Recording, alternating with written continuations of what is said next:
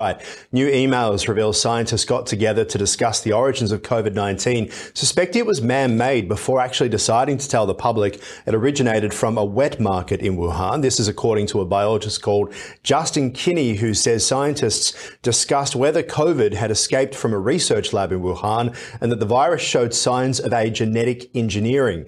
Uh, Veronica, it has, of course, led to questions about who knew what uh, and what the public has actually been told. The left wing media have very much been pushing the line that um, this did not come from a lab, that this definitely happened the way the Chinese said. The right wing media have been pushing the line that this is coming from a lab. Um, for quite some time. But now to hear that scientists actually got together, according to this Justin Kinney guy, uh, and said, look, this absolutely may have happened, but let's go with the line that it came from a wet market. I think everything we've all been through, we deserve an explanation.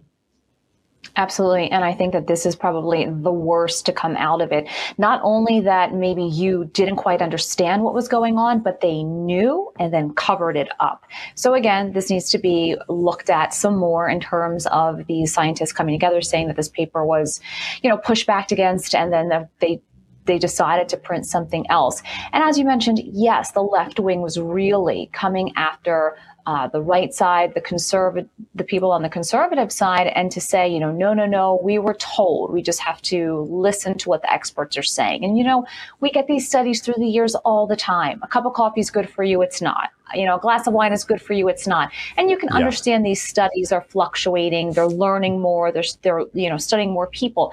But something like this to just so to definitively say that they knew. I mean, that's certainly very curious from the beginning. People were scared. People were locked down. People lost loved ones. They absolutely deserve questions. You know, what, what is your take on this? Yeah, I, look, I agree. And I certainly do agree that uh, red wine is good for you. Uh, that's something I live by anyway, Veronica. Uh, I reckon you'd be the Pinot Grigio type. Um, but uh, I think when it comes to. Uh, no discrimination. I like both.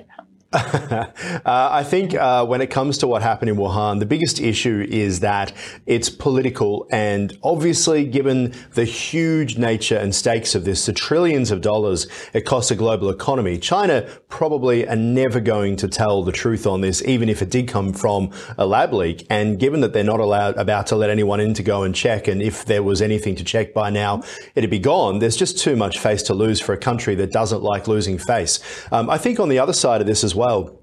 Um, and as you mentioned, so many people lost loved ones that it will be one of those conspiracies, a bit like who shot JFK, that I think we will ask forever and be talking about forever as a way to try and determine, you know, who, uh, who, where did it come from? How did this actually happen? And probably more importantly, by putting pressure on questions, did this come from a lab leak? Hopefully, praying, fingers crossed, it actually uh, never happens again.